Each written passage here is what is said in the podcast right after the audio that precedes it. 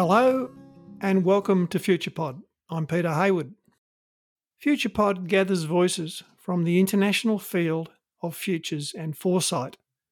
Through a series of interviews, the founders of the field and the emerging leaders share their stories, tools, and experiences.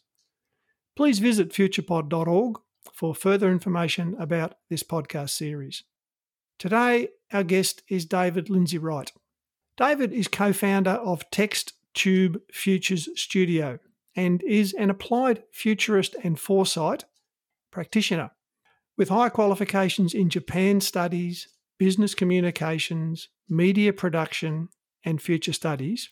He is a former professor at the Future University Hakodate Department of Media Architecture and Sapporo City University Department of Media Design. David crosses over between futures, media arts, and the sciences, and the corporate entrepreneurial worlds. He has spent two decades in Japan, is fluent in that language, and has extensive networks within the advanced technology communities. Welcome to FuturePod, David. Good morning, Peter. Thank you for having me. Great to have you, David. So, question one for the guest is to tell their story. So, what is the David Lindsay Wright story? Well, it's quite a long story, and I suppose I would start at my first memories. My first memory goes back to, um, well, I, I was actually conceived in Canada a long time ago. Then we moved to America, and my first memories of life were in America and then we moved to uh, New Zealand, and uh, then we moved to India. So, look, I've, I've spent quite a bit of my life just moving around from country to country. And uh, as you mentioned just now, I also had 20 years in Japan. So, that was most of my adult life was in Japan. But having said that, there are a few kind of milestone events which kind of prompted me to sort of get into the strange world of future studies. One of them was this goes back to um, probably I think this was in New Zealand about 1970 ish. And my dad was a research scientist, and I remember sitting at an electron microscope, which was a very high tech piece of um, technology back in those days. Yep. I remember sitting there and um, looking at all these strange worlds of organisms and um, thinking this is this is the kind of thing that I'd like to be doing in the future. And as it turned out, I didn't become a scientist. So a little bit further on down the line, we lived in India, and coming back from India in 1972, 73, I saw my first ever movie at the theatre, and that was called 2001: A Space Odyssey, uh-huh. which is, as as I'm sure you know, is um, Arthur C. Clarke's screenplay. And being the first movie I saw was it was a, a legendary classic science fiction movie, and that sort of pricked me once again with my interest in in, in the future going on from that, another milestone was when I was at high school. I actually got a prize for um, social sciences. And I got a book voucher, and this is a very strange thing for a, I was a 13 year old boy, and I was into, you know, the usual boy thing, sports and, and whatever, as one does. And um, anyway, I went to the bookstore, and I ended up buying a book, which I have right in front of me now. I've kept it all this time. It's called The Ascent of Man. Ah, wow. So yeah, now that, that may ring a bell. That's a pretty cool book for a 13 year old. Well, I was thinking, I just thought about this the other day. That's what a strange thing to do. I compare it, my, my own boy is 13 years old, and if I showed him this book, he'd think I was absolutely mad, which I probably was, absolutely mad. Anyway, so I bought The Ascent of Man, and I've, I've carried it with me for 48 years now, and um, just recently I, I, came back and revisited that book, and I actually had the DVD series. So I'm going to come back to that point a little bit later on. But it is part of the story, which is, is unfolding um, in real time. Um, fast forward a little bit, another year, I was in an art class and I did this picture, black and white. It was a bit like an M.C. Escher kind of a tessellation. And it was I called it Future City. So again, I was 13, 14 years old, and I did this picture. And again, I still have this picture with me. I, I sometimes use it on my PowerPoints as the front cover. And again, I must have been a very strange 13, very dark 13 year old boy. So there's a whole bunch of things that happened when I was like 12, 13, 14. Um, and then fast forward to my last year of high school, and this is this is a, a turning point, I suppose again, it might have been in the history class, and we had to read a book by, you know, this book. You, are going to laugh at this one. It was Alvin Toffler's Future Shock. Yeah. And I was, what, 17 at the time, I think. And I remember reading that oh, Toffler said that if you want to know where the future is going, don't go to America, don't bother about Europe, you have to go to Japan. And I thought, hmm. Japan, mm. oh, okay, all right. Anyway, fast forward another year, my best friend um, at university actually got a scholarship to go to Japan, and he said, This is great, you've got to come here. So I applied for a scholarship, I got my scholarship, and ended up in Japan. Um, and this, this all goes back to Alvin Toffler's Future Shock. And um, from there, I learned Japanese language, worked in a number of different kind of organizations and exporting cars. I worked in pharmaceuticals um, for a while. So I had this kind of diverse background, but always on the back of my mind was this idea about the future and, and where is that all going. So I kind of developed an interest in various things around the future. I was reading Bertrand Russell at the time, um, Does Man Have a Future? The Conquest of Happiness and so on. And then one day when I was about 22, I saw another movie, and this, this again changed my life. And that movie is, was Blade Runner. Wow. Yeah, and I was absolutely just amazed by the beauty, uh, but also about the possibility of, of sentient knowledge and uh, yeah. artificial intelligence, robotics, and the themes of, of, of, love, science, technology, and so on. The beauty in the darkness. indeed, yeah, yeah. It sounds like a Joseph um, Conrad uh, novel. yeah anyway, I took I took Blade Runner with me, and um, I thought, well, this this could be a really interesting niche is telling stories about future possibilities. Back in those days, and probably still the case, most stories about the future tend to be dystopian rather than utopian. Mm. So I took these. I was in Japan for a number of years. I developed my own kind of futures club while living in Tokyo. And then I found one day, I can't remember how this happened, but I found that you could actually study futures at university. And I thought, wow, it's not just a hobby. You can actually do something with, with this. So, with my old Macintosh computer, um, I sent off an email to Jim Dator in um, Hawaii. Yeah, exactly. He kind of laughed at me and said, Look, we'd love you to come, but Hawaii is a very expensive place. I would recommend that you go to Brisbane in Australia and um, talk to a guy called Sohail Inayatullah and Tony Stevenson. So I thought, oh, that's funny because my brother lives in Brisbane and I sort of go there once every year anyway. So Okay, I'll drop in and see those guys. Long story short, um, I eventually went back and did a master's degree with Sohail and, and Tony and got my master's degree. And from that, I managed to get a scholarship to do a PhD. And towards the very end of my PhD, which was with um, Professor Greg Hearn and, and Sohail, and Tony was kind of in the background too, mm. uh, at QUT, I actually got an, an, offer to be an associate professor in Japan at a university, literally called the Future University. And I wasn't too keen about going back to Japan at that time because I'd already been there, what, 12, 13 years. And I thought, well, I've kind of done that. So I was a little bit selfish and just said, look, I'll come if you can give me the following conditions. Give me a carte blanche to basically, you know, design my own futures curricula. If I can have my own kind of media studio so we can make stories about the future. And incredibly, they came back and said yes to all that. So I, I couldn't turn them down. So and I thought, oh, well, I've got to go now. So, so I ended, ended up going back to Japan in about 2004 as an associate professor to the Future University, which was kind of a tech university. There were four main pillars. One was robotics, there was artificial intelligence, there was emerging media, complex systems, and so on. Um, so I was working across all those fields, and I was the only person doing anything about the future. And I developed my own studio, which at that time we called Test Tube Studios. Oh, um, which has now become TextTube for reasons which I'll come back to later on. So we had test tube studios and we had like 30, 40 students working for me at one, at one time. And we were making, just churning out all these short films about the future. At the end of the year, we, we would go downtown to this quirky city of 300,000 people called Hakodate. And uh, we would have like a little film festival we would borrow the, um, I think it was, called the City Making Centre, and we would get all the students to come down, show their best films, and have a little prize at the end, and so on. So this kind of developed into one of my new flagship projects called F3, um, Futures Film Festival. So towards the end of 2011-12, I felt that my time in Japan was running out. Um, I was getting frustrated by the fact that um, salaries were coming down in Japan, the workload was going up, and the students were becoming more and more difficult to actually um, work with. And I thought, well, I've got to do something else. So I came back to Australia and I worked at QUT, Queensland University of Technology, for a little bit on a couple of futures projects. Um, moved over to UQ, and that's where we made a pilot for a television show, which we called um, TextTube Future TV. So that was a, a 22 minute pilot, and it was a pretty cool pilot. It was was designed to sort of go beyond beyond 2000, which you probably remember too. Which was that was also a great show. I used to I used to love watching that when I was growing up. So we thought if you took the idea of future and made a TV show, and you made it for other futurists, what kind of a TV show would this be?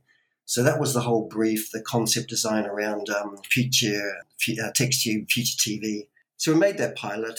What happened about two or three years ago? One of my colleagues from from University of Queensland took that to the ABC and gave a presentation on my behalf because they were looking for new TV shows apparently. So he gave the presentation and they came back and said, yeah, you know, there's not really much interest with the ABC about future topics anymore. So it would make a great podcast. And here we are. Wow. You, you've got the podcast, Peter. It's kind of weird, isn't it? So um, that's wow. Yeah, that's not bizarre. But the, the story doesn't end there. Okay, so my TV program was designed in three or four different segments. Anyway, fast forward six months, I turn on the TV one day, about three or four months ago, and I find a television show produced by the ABC which is exactly one of my segments. Wow. There you go. So they basically they took my idea. After having said they didn't like the idea, there's no interest in the future. And I thought, what? Yeah. So that's a that's a bit of a, a bit of a, a, beacon there for what the the, the the, idea of future or futures means to people in Australia and, and the media in general, I suppose. So uh, um, so where I am now, take all that. That's like 20 years of experience. Right now, I am basically beyond academia. I, I now believe that academia is not really the place to be doing future studies. I think it's I think it's inherently the wrong place to be doing it. So I kind of forced myself out about three years ago from UQ and put myself in a position where I've got to find new applications which have some kind of real world effects and that's kind of what I'm doing now. So I've spent the last three years kind of prospecting, and when I when I say prospecting, I, I mean that in the sense of, of gold prospecting or opal hunters, which uh, which are TV shows that I actually do watch. yeah, they're interesting shows. Um, but I actually go out there prospecting, looking at different ways to actually apply. That's why I refer to myself as, as an applied futurist, as I try to find new applications, literally, for actually creating real world change and transformation um, using the incredible body of of theoretical and, and practical methodological knowledge in future studies, which I think is absolutely wasted in universities. Mm. Sorry to say that to all my academic colleagues. They're probably nodding, thinking, yeah, we kind of agree, but well, we're comfortable right now. So, um, Thanks, David. I'm going to ask you to just maybe briefly just dig into that because I'm, again, I'm an old academic who taught at universities and taught futures, and I would probably agree with you too. But you know, do you want to explain that a bit more? I find that students turned off because students these days are very much oriented towards getting a job. It's just that simple, much more so than they were 20, 30 years ago when I first went to university myself, where it was all about knowledge and then using that knowledge to do something else in the world. Right now, the first question they ask, does it get me a job and how much money does it give me? Hmm. So with futures, uh, unfortunately, basically, we have to admit there are really no jobs or almost no jobs. And therefore, students, although they love the idea of studying the future, they find the word cool and sexy, they turn off because they don't really think that actually will lead to anything tangible for them in the real world. Mm. And that's often the case. So in my classes, I had to sort of try and you know influence them that okay, maybe you won't get a job as a futurist. You don't need to have a job as a futurist. But what you can do is apply your understanding of the dynamics, the way the future unfolds, who causes it to unfold. You can apply that to your job as a banker or as a high school teacher or as a sports person or whatever. Um, so it had minimal effect in that sense, but I, I, don't really think that futures belongs in university. I think I think that project building is really the way to go right now. And I think that academics themselves have actually lost a lot of credibility, especially in Australia. Uh, uh and I say that having worked across three universities in Australia, yeah, I, I don't want to say too much, but I think I think the universities now have kind of lost their sense of of, of um, purpose and their sense of meaning, their mission in, in life, and I had some some quite dreadful experiences at, at, both QUT and UQ when it came to overseas students as well. Uh, and I realized it was just all about the money. And they just wanted to churn the students out as quickly as they possibly could. and any discussion of, of the ethics or, or the value of what you're doing was was squashed immediately. And this that's a university that prides itself as being, you know, one of the best universities in Australia and, and indeed the world. So I realized that yeah, to do something really effective with, with futures, and futures is, is, is also a very value values laden kind of a field that to be true to the field, I think it belongs outside the university and people building projects. And, and that's why I like what you're doing, Peter. To be honest, I'm not trying to promote your show, but you're, you're doing something which, um, you know, probably doesn't, you know, turn over a really big profit, but it probably has a pretty interesting kind of um, effect in the real world in that you're actually getting people who do futures to talk about what they do and inspire other people. And I think that that's something that you actually cannot do in a university these days. Mm. Curriculums are so locked down um, very smart people are locked into um, their computer systems and basically fighting with the computers all day long. Um, and that's just happened in the last 10 years. It's absolutely shocking now. And they're getting very frustrated. And I think that the best people now are looking at university, bad conditions, poor respect, pay is not getting any better, uh, living 12 month uh, contract to contract, and thinking, no, I think I'd rather work in a bank or something. I think that's what's Yeah. Thanks, David.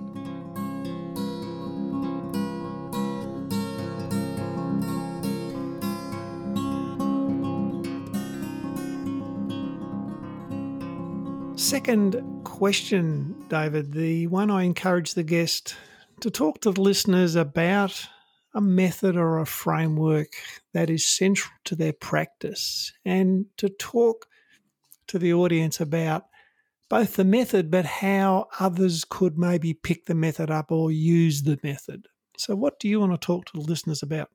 Yeah, look, that, that's a great question. I'm glad you asked that question. I, I have three ideas. I, I may not get through all three, but my first one is this. and I, I, actually use this every time I start a new futures project. I, I put on my glasses, which give me this framework or methodology, which comes from Sohail Inayatullah, who was my um, master's and PhD supervisor.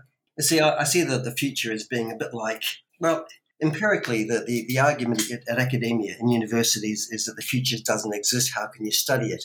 It's a kind of a stupid argument, um, but it's just a way of keeping futures outside of the university system. Mm. So I, I see the future as being a bit like wanting to go on a holiday to a place that has never been mapped before. So I think the first thing that you need to do with any new futures issue is literally to try and map it out as much as you can. So I start with um, Sohail's is triangle analysis. Yeah, great tool. Yeah, the pushes and and the weights, and I've been using that for like seven or eight years. Actually, no longer. I use it in my PhD as well too. So I've been using that pretty much every project I start with. That I literally map out the terrain. I occasionally create like a big giant mural on a wall because I'm a very visual person. I, I literally draw pictures and little diagrams. I stick photographs onto it, and over time, I build this very big, deep map, which literally maps out some kind of futures issue, looking at the um, the pushes, pulls, and, and the weights. And I've developed it a little bit too because I think that originally that Sohail designed the weights to be those things that resist change. Now, some things resist change for a reason. Um, it's not necessarily a bad thing.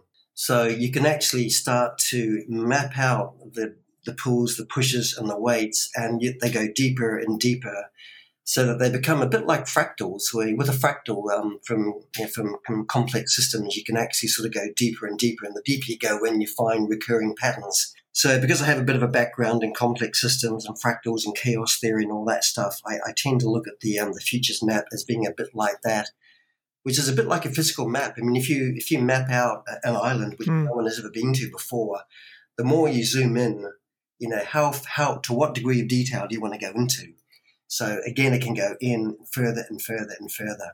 So without going into too much detail, um, I, I, think that if I was an aspiring futurist, the first um, really, mm. really useful tool is Sohail's Futures Triangle.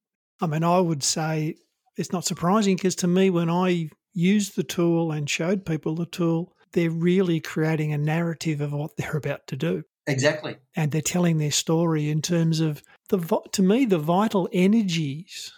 Well, it's, it's funny that you mentioned the word story because I, I, use the word story world, um, which is a which is a word that's often used in in, in the um, the field of transmedia. Where take something like Star Wars, for example.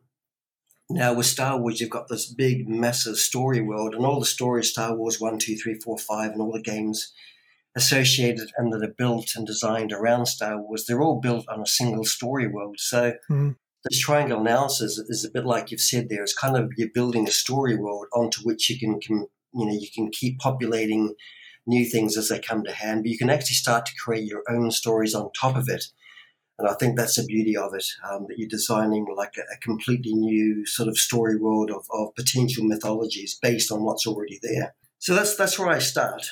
Going from there, I would actually my favorite one is something that I've been developing the last what ten or twelve years based on what I had my students in Japan do, and that was to apply a number of generic futures tools like, um, for example, the FTA but also scenarios and uh, causal layered analysis and so on, I would actually get them to study some kind of a futures issue, and then I would actually get them to apply a very old tool, but it's still a very solid tool. And it goes back to H.D. Lasswell, who I think was an American psychologist. So this goes back to 1948, and uh, Lasswell developed something called the communication formula which looks at who says what to whom in which channels, creating what effects, and so on. So it's a five part tool. So I've used that and I've developed that to give it more a kind of a futures orientation. For example, in part three of that, the says what refers to the message. So the message in this case is okay, who's saying what about the future? What is what is their message vis-a-vis the future or futures that they are trying to talk about? So this is a tool that can, again, it's a bit like the fractal theory, can go deeper and deeper. But take something like The Who. Now, when I ask my students, okay, who is the maker of this particular film? Let's take a film like, you know, The Matrix.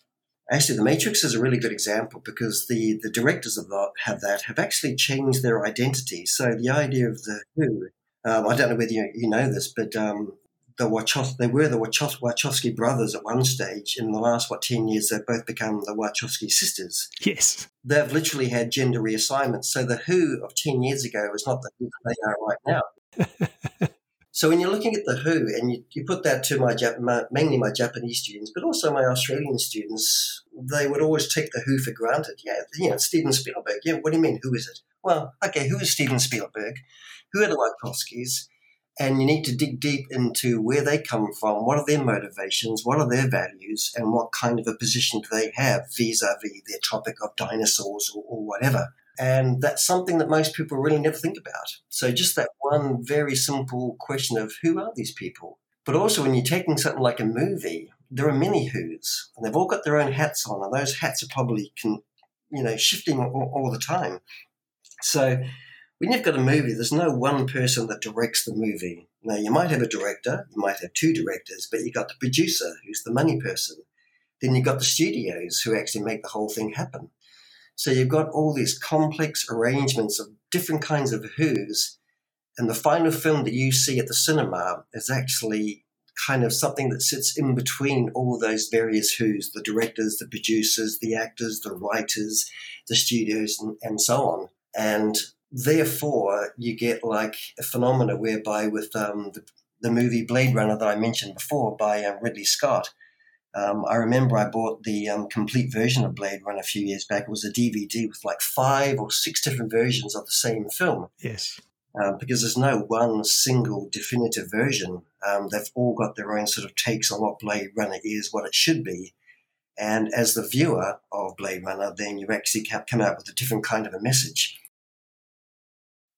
isn't it interesting that we've actually seen the sort of notion of you know the notion of the director's cut the notion that somehow there is a true version of a film that's a more authentic version of the film? It is interesting but it's something that unless you actually put that to people in some kind of like a structured situation such as a classroom or, or a lecture or, or whatever it's something that people actually don't really think of. But when they do start to think of it, they think, oh, yeah, you're right. Okay, so who are these people? Where do they come from? Politically, are they left wing? Are they right wing? Are they Trump supporters? Are they Biden supporters or whatever? And then it just sort of adds to the richness of the viewer experience. It, it also, that, that model that I, I tend to call that model the futures oriented communications analysis model, which is not a very um, pretty acronym. It sounds like FOCM. So I wouldn't use that too lightly. So, It literally is FOCAM, the Futures Oriented Communications Analysis Model. It's memorable. But it's also good for, for actually analyzing communications messages from anything from a t shirt or a TV commercial or a film, a book, mm. a hmm. political campaign, any kind of communicative message, which is basically everything. Everything has communication to mm. Um, but it's also good when you sit down to actually write your own message, to design your own message. If you start with something like this mm. uh, futures oriented communications analysis model and think about, okay, who, who am I to sit down and write this about climate change or um, the future of aging or, or, whatever? And then you need to think, okay, how do I pin myself down? I've got five hats mm. when it comes to this particular topic. How do I reconcile and put all those five different hats together into a message which is coherent enough? That people can look at it, read it, observe it, and, and actually act on it without getting completely confused. And, and this is a real important thing because mm. I see that so much about the future, it's, it's, it's, it's numbing to normal people futurists kind of take it for granted um, because you know we, we tend to understand the language, but it's it's like science communication or mathematics communication. If you put those mathematical concepts to people who aren't mathematicians, you know they just go numb. Um, and it's the same with the future stuff too. So we've got to create messages with a communicate a communicative richness which doesn't numb people, but which can actually inspire them, facilitate them to actually do something about it at the end of the day, rather than just becoming paralyzed. So that's that's a challenge with designing a really good futures-oriented communication communication message. I do tend to use quite a bit of Foucault post-structural stuff, and I get the criticism that that's very pretentious. Mm. I actually, I actually think that Foucault, Michel Foucault, the, he's he's a political historian, analyzer of of um, historical paradigms, you might say.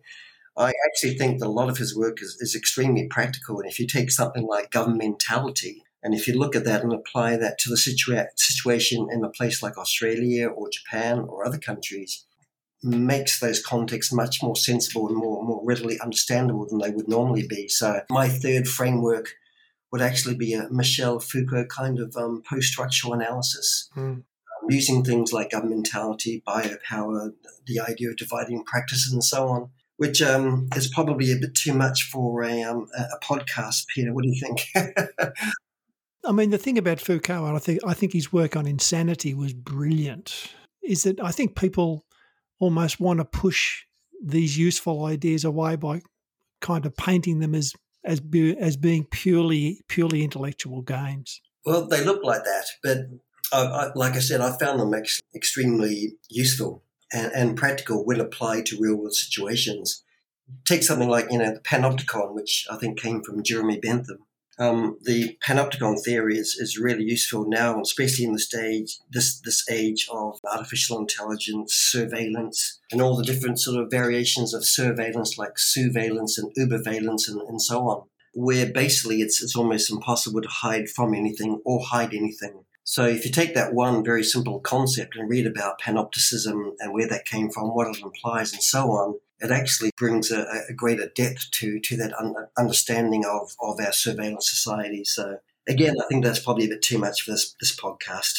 No, no. I mean, it, I mean, I think it's cool when we when we reach back to ideas that might have been seen to be past and bring them back into the moment. We had a I had a guest uh, who's passionate about Sartre existentialism, okay. and and uses existentialism as his central practice now and it was lovely when um, when he talked about that and and you know talked about how he uses Sartre's work in doing the work he does. So again, I think you know, we have that opportunity to to reach back to to prior models, prior frameworks, and you know to some extent bring them back into the light and say, hey, these things are useful. Oh no, I do. I do agree entirely, and that's why I, I keep referring back to the, the people and the, the works that inspired me when I was sort of in my, in my teens, and including Toffler. Um, I know that that a lot of people would poo-hoo Toffler, but I think that his Future Shock, even now, fifty something years later, is actually a pretty interesting read.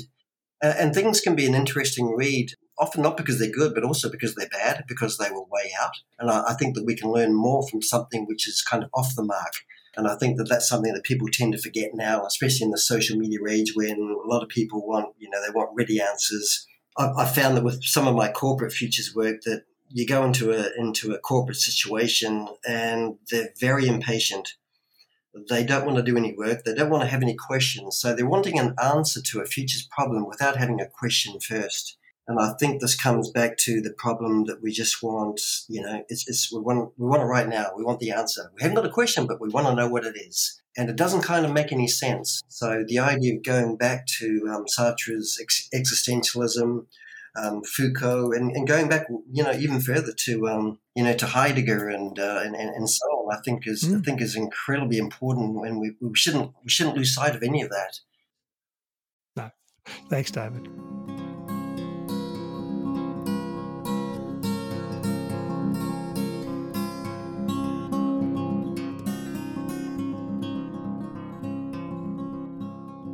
Okay, third question. What are the futures that you see emerging around you that get your attention, that you are that you are seeing, that you're paying attention to, that you are attracted to, possibly even repelled by, but my interpretation of this question was that we were looking at the emerging futures of, of the field, future study, mm. which now that I look at my notes here, I realize that it, it, it, kind of corresponds and overlaps with many of the bigger themes about what's happening in the future anyway. So, so for the first part of that question, part A is about the, the futures of, of future studies itself. Is uh, I'm not particularly um, positive about that. Unfortunately, I, I feel that future studies is actually dying a stillbirth, which is which is really sad because I see it as being one of the most important things that we should be studying right now. And when I approach people and they ask me, you know, what do you do?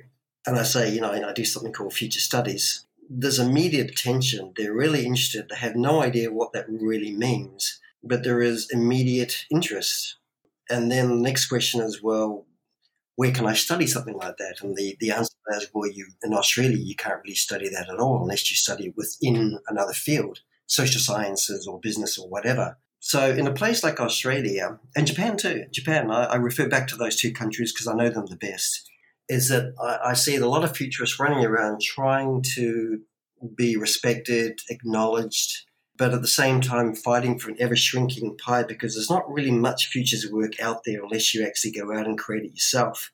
So I found that futurists, unfortunately, where they should be highly collaborative, have actually gone in the opposite direction. Um, and this is counterintuitive because while they should be collaborating, they're actually tending to go in the other direction and basically um, going inwards and, and not working with other people, and therefore not speaking to the kinds of people that they should be.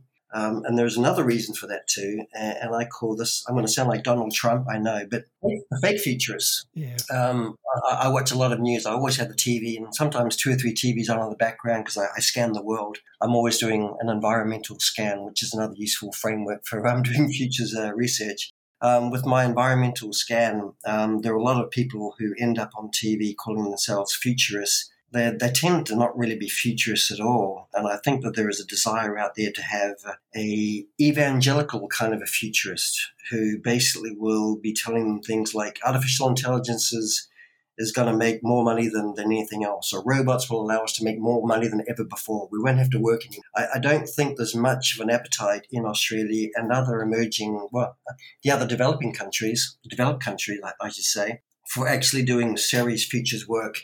Again, it comes back to this theme that there's no time. We want the answer. So with with these fake futurists, who really aren't futurists at all. That seems to be the kind of futurists who actually are getting all the gigs and all the work, whereas all the people who have PhDs and have done like 20, 30 years of research understand um, the knowledge base of future studies are the kinds who basically are not getting any work. So I, I see that um, the field, our field of future studies in Australia and Japan, um, is probably not going to be facing a very good future in its in its own right, which is really a bit of a tragedy that can, that can be mitigated. But I think I think a number of things need to happen to actually turn that around. And this is where it comes back to my idea of moving out of academic futures into more practical, social, trans- transformative futures mm-hmm. by doing projects. And I think futures projects need to be seen to be doing something in the real world. And one idea that I've had is to actually start my own political party a futures oriented political party, which would be called FOP, F O P P. But I see, I see something like a futures-oriented political party is something that could actually start to use very, very smart um, futures-oriented theories, methodologies, concepts, and tools to actually redesign politics in, in quite a unique way. Now, they may never get into um, into power. They probably never want to get into power, probably either they may not want to get into power. Indeed, like Einstein never wanted to be the um, the prime minister of Israel. Um, so another thing I think that futurists need to be doing to turn around the, the whole field is again comes back to the idea of communication. Uh, and again, this is where I think that what you're doing with the podcast is really good. Uh, uh, but I think there needs to be more communicative richness with what uh, futurists do they need to be getting out there. I think they need to speak out against these fake futurists too, because they're kind of taking the limelight a little bit. And I, I don't want to sound like it's uh, like I, I, um I begrudge them their their limelight, but at the same time, when there are people out there who are doing really good futures work who aren't getting heard because the fake futurists are shouting louder than they do, and that's that's often literally the case. Um, I think that futures are, are futures are a little bit too nice, a little bit too polite, maybe that means this is an idea that came from a, a, colleague at QUT a few years back, and he said, "Look, Dave." This guy is a professor. He's been in universities for 30 years, and he said, I don't think the QUT or any other university in Australia is ever going to uptake future studies. What that means is that futurists, if you want to have any real world outcomes and actually change the world as, as you purport that you want to do, what you need to do is actually start your own schools. Mm. And he suggested doing something like an RTO, a registered training organization, where you actually start your own future school and you basically bypass um, the, the formal education system and start your own thing. So again, that's the kind of thing that I don't know when, whether anyone in Australia has actually done anything like that. I, I've never heard of anything like that, but I'm thinking that's a pretty good idea as well too.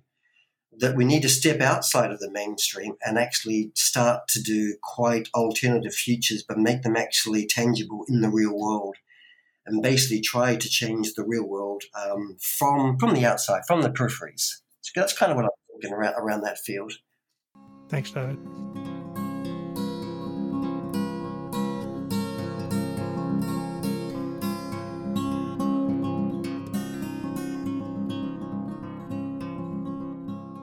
Fourth question, and uh, obviously a topical one for you. The communication question you've already covered. You've already covered this pretty well, but I'm going to ask you the same question.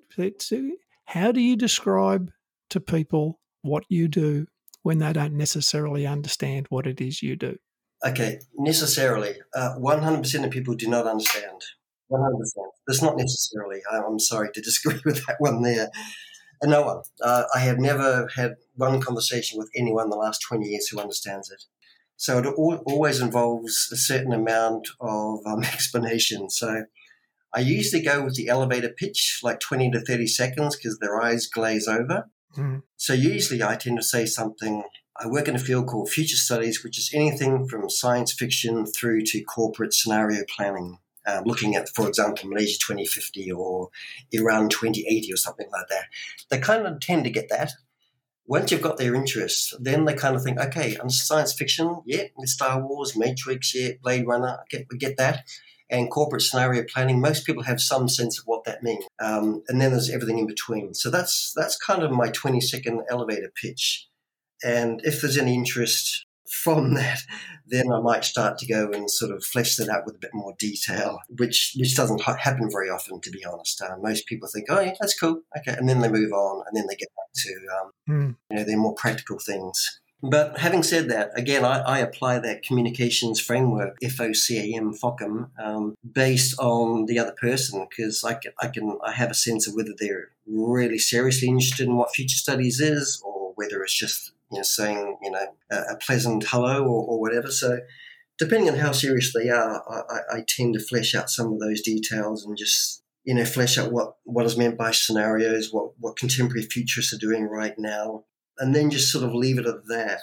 But, but my experience with people in, in corporate um, situations is, again, that they want to have an answer before there's a question and that's something that academics um, probably, you know, are not very good at because we always start with a research question or a focus question and take it from there. Yeah. And getting those, getting those questions right, um, as, as, we know, is, is a lot of work. It's it's really hard to actually formulate the right question, and most people, because they haven't done sort of higher education, actually don't really know what it means to formulate the right question.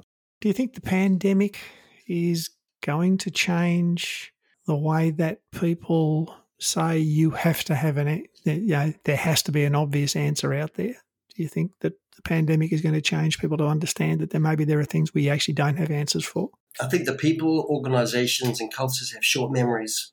I think right now, because we're still sort of towards the, the end of, of the pandemic, that there has been a heightened awareness of that today's reality may not be the same tomorrow, that reality doesn't tend to be completely continuous, or not as continu- continuous as we thought it once was, which is a theme of Philip K. Dick. All his books were basically about reality is can change just in, in the blink of an eye. Mm.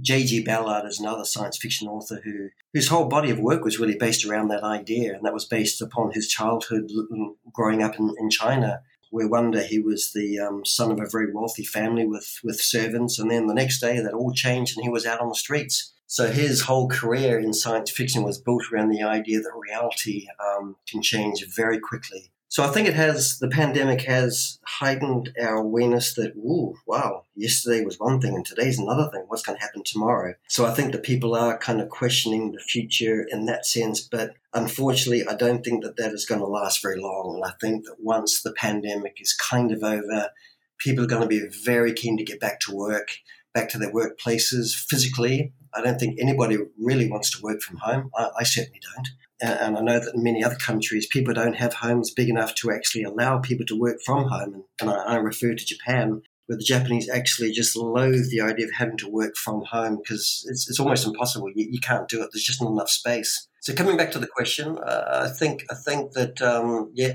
I think that people have short memories, and, and I think that once people go back to work, that the interest in the future is going to subside very quickly.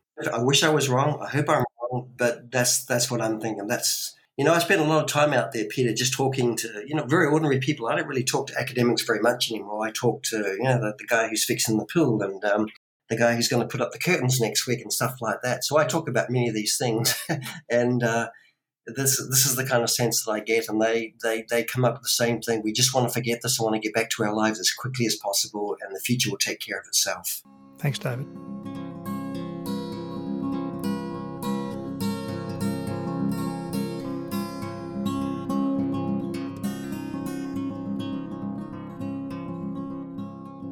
We're at the last question. I wondered if you would mind talking to the listeners about some of the projects you've been doing at Text Tube Futures. Um, sure, yeah. Look, I'd, I'd, uh, I'd, like that opportunity, Peter. So, as, as I mentioned before, Text Tube Future Studios grew out of my university work in, in Japan and in uh, Future University. And basically, it comes down to this idea that there's, there's very little good quality accurate information about futures issues in audiovisual form. Most of it is kind of what, what would be called pop futures. Mm. Uh, I, I, don't think pop futures is necessarily a bad thing, but there's got to be something which is, goes beyond pop futures too, just to sort of balance it out. So I, I can't think of really any really good quality futures television shows. And so that's kind of where it came from, is the idea of taking futures concepts, analyzing a futures issue, and actually crafting that into a story, be it fiction, non-fiction, or a mixture of the both, or, or beyond fiction and non-fiction into what you might call sur-fiction, as in surrealism or uber fiction or something like that. I just made those words up, by the way, but they're not bad words. Might be able to use them. no. yeah. So that's where it came from. Is actually I, I, found that in terms of this idea of futures literacy, which was the theme of the UNESCO summit just a few few months back, which also I, I was involved in too. I think that there is no better way to increase or augment a person's futures literacy or literacies than to get them to analyze um, a futures issue with with um, you know some kind of a futures methodolog- methodological framework, but then turn it into a futures oriented story with with pictures and sounds and whatever. I remember that my students in Japan they would they actually actually had a word for it to describe this phenomena, and I called it all futured out and it came from the idea that students love the idea of being in a future university, but when you actually confront them with the real futures issue, you can you can see their eyes glaze over. They all hunch over in their seats and they think, "Oh, oh where is this going to go? I don't like the sound of this."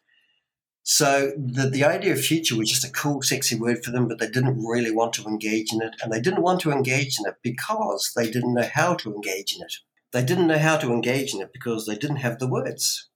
Now, if you talked about mathematics to these these um, students, yeah, they've got the pluses, the minuses, the integers, um, you know, the cosine. They've got all the language to talk about mathematics in a meaningful way. They all agree on what those words and those concepts are. But when it comes to the future, it's some kind of open, cool, sexy space, but don't get me to talk about it because I don't know what it is. We haven't got a language for it. So futures literacy in that sense was, was a really strong thing that I tried to push and, and give them the words so that they could actually have a common vocabulary, uh, vocabulary, a lexicon to actually engage in the future with common words they all understood. And from that, they would actually build stories around that.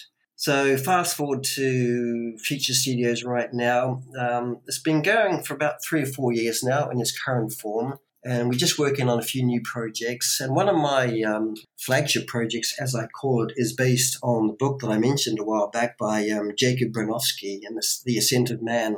Now, it just suddenly, I just, I just saw the DVD in my bookshelf the other day and thought, oh, I better get that out and start to look at that again. And then I realized it's been 48 years since that book was published, and I thought, I'll, I'll start to read the book, and I watched the DVD series and think it's really kind of crappy and old and yeah, we've moved on in the meantime. But as I started to watch it, I actually re- realized the exact opposite that it was full of wisdom. Um, the English was beautifully crafted, and it was an, an incredibly epic, sweeping history of, of humanity going through the arts and the sciences. And I think that Jacob Bronowski's his style is so unique. Unique in the fact that he didn't look like a superstar person on TV. He's not a Brad Pitt but he's got a bit of a, a bit of a lisp, which probably now the BBC would not would not allow someone like him to actually talk on on a, on a TV series. No, I'm, I'm not. Yeah, you know they're they're very particular about you've got to look the right you've got to look the part, have the right makeup, you've got to have the right kind of voice. Hmm. So he was this guy who was complete sort of just didn't really sort of fit, but he had a certain engagement about him. And, and I started watching the series again, and I just I just loved it.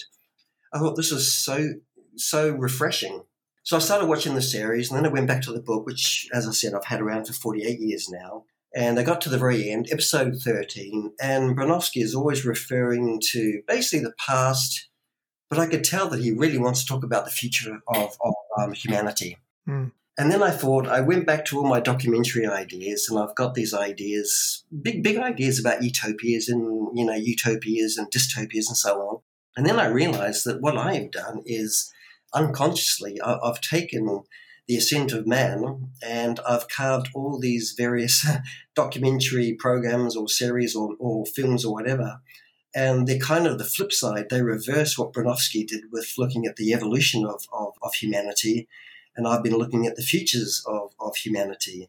So I sat down and I wrote the beginnings of a concept, a script, a treatment for something that I've now called the ongoing ascent of humankind. Mm. And basically, it's, a, it's going to be a 13 part series which consciously refers back to Bronowski and his, his beautiful, breathtaking work and, and look at the futures of humans, basically. Cool. So, using the original ascent of man as the scaffolding. Yeah, consciously. And I will refer, probably in the first line, I will refer to Bronowski. And I, I think that his work is so interesting, it's so refreshing, it's so wise that it kind of needs to be brought back to life, but in a different form. And I think you talked about that before that you take an older text and you bring it back to life in a futures oriented form. That's what I would do. I would actually consciously refer back to his work as 13 part TV series. Yeah. And this was actually aired on the BBC, I think it was May 5 or May 7 in, in 1973. So we're, what, 2021 now. So I was thinking, I don't know whether this is possible. My goal is to actually have this aired on TV on May 5 in 2023 to celebrate 50 years from the ascent of man. that's my idea anyway, Peter. So, uh, well, that's that's a big, hairy, audacious goal, isn't it? It is. It's ambitious, isn't it? Yeah. Wish me luck. I do. I do. I might wrap it there, David. So, on behalf of us at FuturePod and the FuturePod community, thank you for taking some time out to talk with talk with everyone. And thank you for the opportunity. Uh, this this is a great experience um, for me and hopefully for other people. And um, yeah, because we're in a very similar kind of industry, putting futures and media together, and you're doing one thing, I'm doing another thing. Who knows? Maybe we can create some new synergies between us. And um, create a whole new way of looking at the future and engaging in the future and actually create some real futures oriented social transformation. Yeah, that'd be great. Thanks, David.